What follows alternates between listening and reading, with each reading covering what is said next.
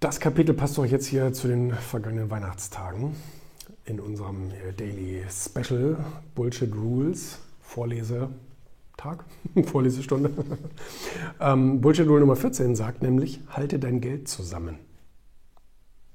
Die Prinzipien der Volkswirtschaft würden Ihnen sofort davon abraten.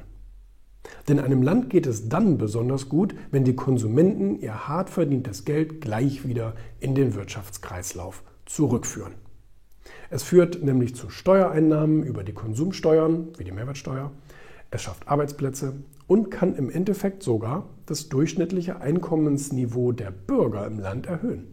Wenn die Bürger hingegen ihr Geld zu sehr sparen, entziehen sie dem System die Liquidität. Arbeitsplätze fallen weg, Steuereinnahmen bleiben aus und Unternehmen hören auf, in den Standort zu investieren.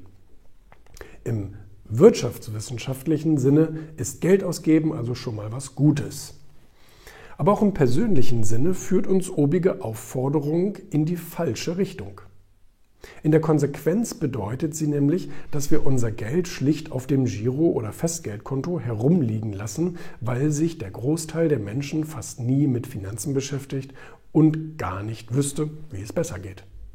Und weil Bankkonten in aller Regel keine Zinsen abwerfen und bisweilen sogar Minuszinsen verursachen und die Inflationsraten auch ihren Tribut fordern, wird das gesparte Geld sogar weniger. Und zwar ununterbrochen.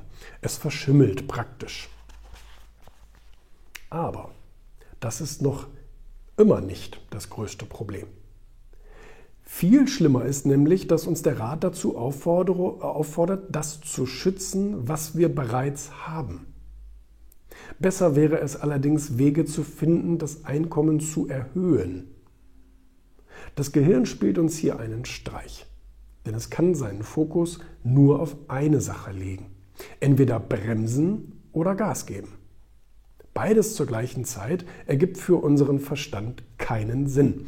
Und so können wir entweder angstgetrieben unser bisschen Geld beschützen oder optimistisch nach neuen Chancen suchen.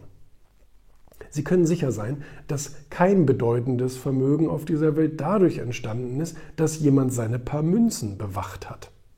Vermögen entstehen meistens aus der Kombination zweier Faktoren hohes Einkommen und Investition. Menschen, die stetig nach Möglichkeiten suchen, ihr Einkommen zu erhöhen, haben mehr Geld zur Verfügung, das sie investieren können.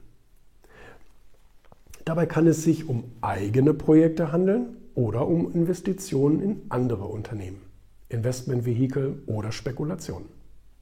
Da kluge Investoren hier nach dem Prinzip der Streuung vorgehen, ist der Ratschlag, sein Geld zusammenzuhalten, doppelt falsch.